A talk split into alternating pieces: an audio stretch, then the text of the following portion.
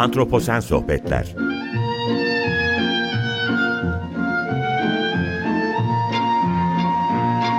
Hazırlayan ve sunan Utku Perktaş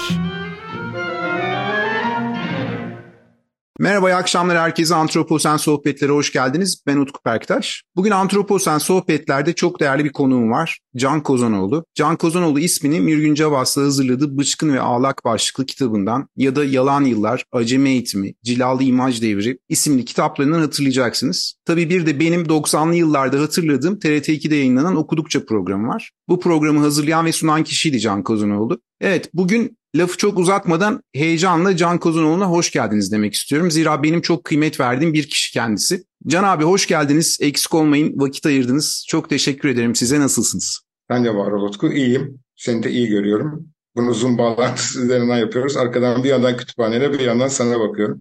Eksik olmayın. Çok şık çok... bir kütüphanesi var görmeyenler için.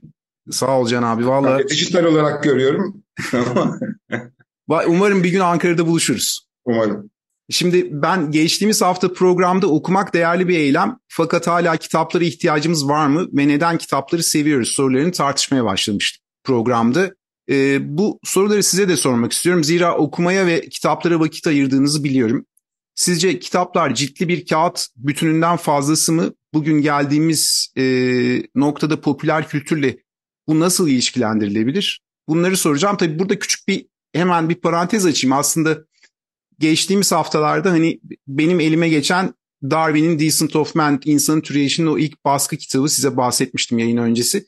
Onun heyecanıyla da esasında bu, bu çünkü 1871 yılında ilk baskısını yapan bir kitap beni evrimsel biyolojiyle ilgilenen birisi olarak çok heyecanlandırmıştı. Aradan 100 küsür yıl geçti, 150 yıl geçti. Çok şey birikti bu alanda ama hala o zamanki e, baskıya bakınca bir şeyler hissediyorsunuz.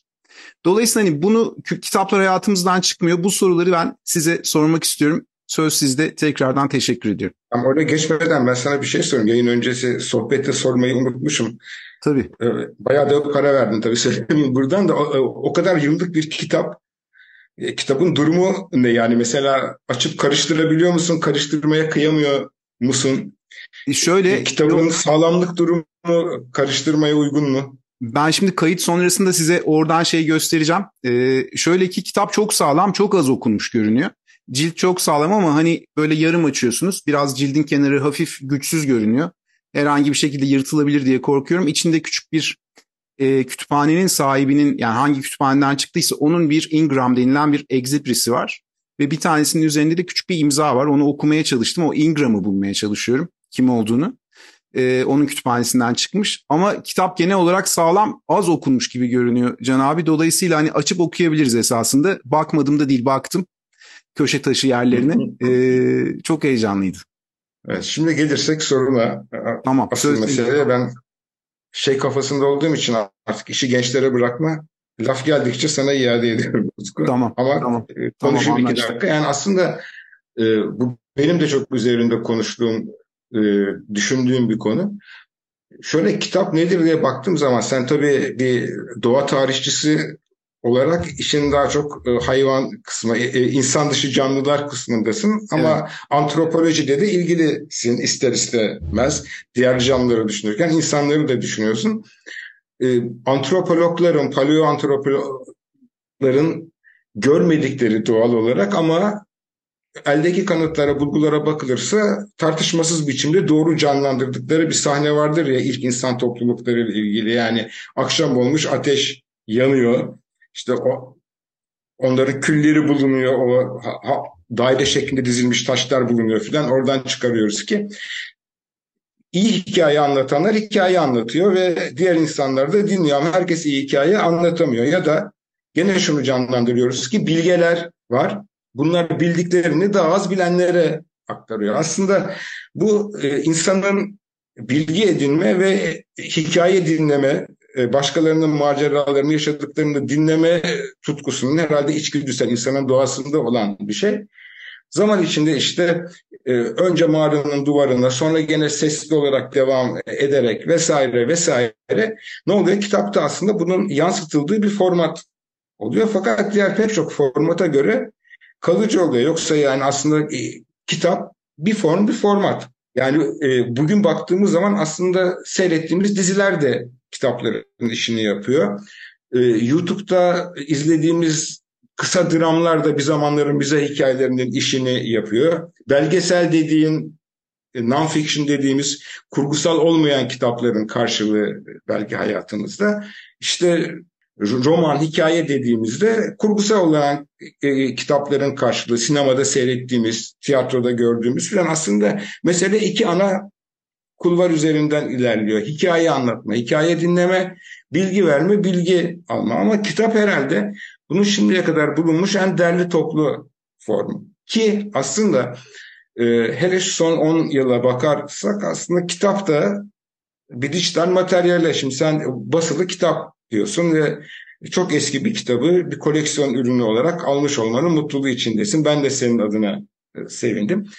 İşte olay ne zaman oluyor? 19. yüzyılın ikinci yarısında oluyor ve işte o dönemin bir Osmanlı aydını için o kitabı edinmenin zorluğunu düşün. Evet, evet. E, şimdi bir dijital kitabı İngiltere'de, Amerika'da, dünyanın herhangi bir yerinde çıktığı gün e, işte çoğunlukta bende Kindle var, başkalarında başka tabletler var. Onun üzerinden alıp okuyabiliyorsun. Şimdi kimilerine şöyle geliyor. Ya kitabın bir romantizm var, büyüsü var. O kağıt kokusunu alacaksın, sayfaları çevireceksin. Kindle'dan, tabletten, dijital olarak okunmuş kitap onun yerini tutmaz. Benim için de hala tutmuyor. Ama e, başka türlü erişimim yoksa ya da o erişimim daha ucuz ise onu tercih ediyorum. Son dönemlerde çıkan başka bir şey ki sen de stüdyosuna gelmiştin biz de seni podcast konuğu yapmıştık. Evet, evet, evet. Ee, evet. Çok Bilgimle beraber nereden başlasam Storytel Türkiye'deki önde gelen temsilcilerinden biri. Sesli kitap diye bir olgu girdi hayatımıza. Ve birçok arkadaşım da aslında birkaç yıl önce sorsan tahmin etmeyeceğim sayıda arkadaşım da ya ben kitap okuyamıyordum.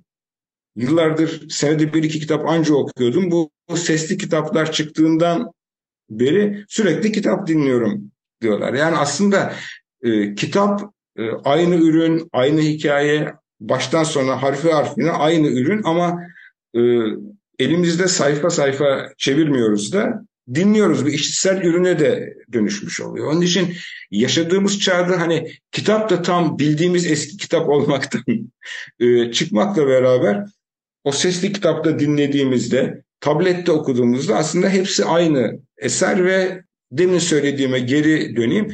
Şimdiye kadar hem hikaye aktarmak hem de bilgi aktarmak için ya da hikaye dinlemek ve bilgi almak için bulunmuş en derli toplu format ve daha uzun sürede hayatımızda olacağını düşünüyorum. En azından yaşı ilerlemiş birisi olarak beni mezara götürür. Benden sonrasını bilmiyorum ama ben ölene kadar kitaplar olur diye düşünüyorum. Mesela tabii bir yandan işin şu kısmı var. Hı hı.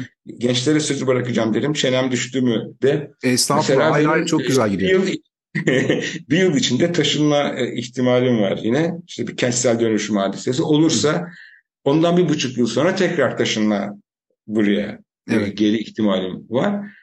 Şu anda en çok kafamda olan şey gene kitapların taşınması. Ee, onu taşıyacak görevlilerin, elemanların yani artık e, politik doğruculukta e, hamallığa ne deniyor bilmiyorum. Taşıma görevlisi mi deniyor? Her neyse onu yapacak insanların söylenmeleri. Onun için bir defa yapmıştım. E, ayrı bir e, kişiyle anlaşsan bile onun bir noktadan sonra söylenmeye başlaması filan.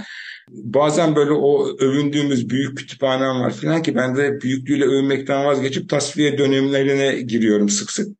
Ama ne yapsam kalıyor.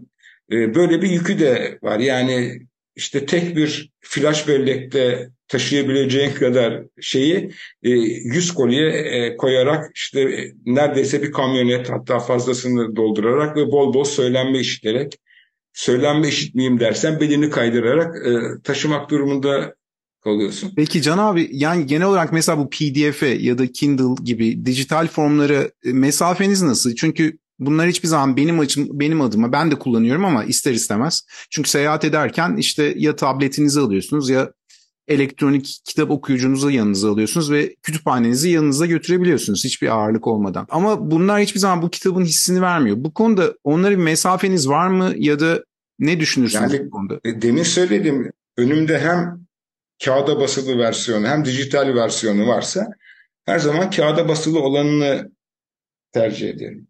Fakat e, şimdi benim yaşıtlarım bana çok kızıyor. Hep lafı e, yaşa getiriyorsun diye de Utku bir saatten sonra. Şimdi çok yıllar önce İngilizcesinden okumuş ve işte herhalde 17-18 yaşında lisenin kütüphanesinden okumuş ve tam da nüfuz edememiştim Middlemarch'a. Yıllar sonra yeniden okuyayım dedim onu. Türkiye'de tek cilt halinde olan baskılarının küçük olanı yanlış hatırlamıyorsam 960-970 sayfa. Birkaç ay önce onu okudum şimdi tam olayı yaşlı söylenmesine getiriyorum fakat hem insanın eline ağır geliyor hem de boyun fıtığı, bel fıtığı biraz da onlar da belki çok okumaktan kaynaklı bazıları bir araya gelince hakikaten biraz taşıması e, e, fiziksel olarak kitapla mücadele etmeye Anladım. başlayabiliyorsun. Yani e, aynı şey ekranda okusam işte ben Kindle kullanıyorum. çok daha pratik olurdu ama buna rağmen hala önümde dijital versiyonuyla basılı versiyonu varsa basılı versiyonunu tercih ederim. Lakin kitabı edinme konusunda asıl e, mesele yani zaten yurt dışında çıkan kitapları Türkiye'deki döviz kurlarının hali nedeniyle edinmek iyice pahalılaştı. Üzerinde kargo parasını eklemesi, beklemesi, kaybolması filan yerine yani pek çok kitabı e, işte a çıkacakmış diye önceden haberini alıp çıkacağı günü bekleyip yani Amerika'da basılı halinde kitap evinden bir kişinin ilk aldığı gün ben de buradan okumaya başlayabiliyorum. E, bu da bir imkan ve e, o zaman da artık e, kağıdın romantizmine yani çok daha pahalıya gelecek belki yolda kaybolacak ve 15 gün bekleyeceğim yerine onu tercih ediyorum. Can abi son sorum şimdi zaman çok hızlı akıyor ve keyifli çok sohbet. Sadece şeyi soracağım size hızlıca. Kitapların geleceği konusunda ne düşünüyorsunuz? Yani bu gidişat içerisinde mevcut içinde bulunduğumuz düzen içerisinde? Valla o çok fazla teknolojiyle bağlantılı bir şey bir kulvarında demin iki kulvara ayırmıştık ve diğerinde o kadar olmadığını düşünüyorum. Yani şunu çok kestiremiyorum çünkü çok klasik bir muhabbete e, bir klişeye gireceğim. 40 e, yıl önce hayal bile edemediğimiz şeyler şu anda hayatımızda geride kalmış teknolojiler oldu ya. Şimdi bir e, hikaye dinlemek kulvarı dedik bir bilgi alma, bilgi verme. Bilgi alıp bilgi verme kısmı ütopik olarak da distopik olarak da devre dışı kalabilir. Hı hı. Yani öyle bir hale gelebiliriz ki artık insan hiç bilgi istemiyor.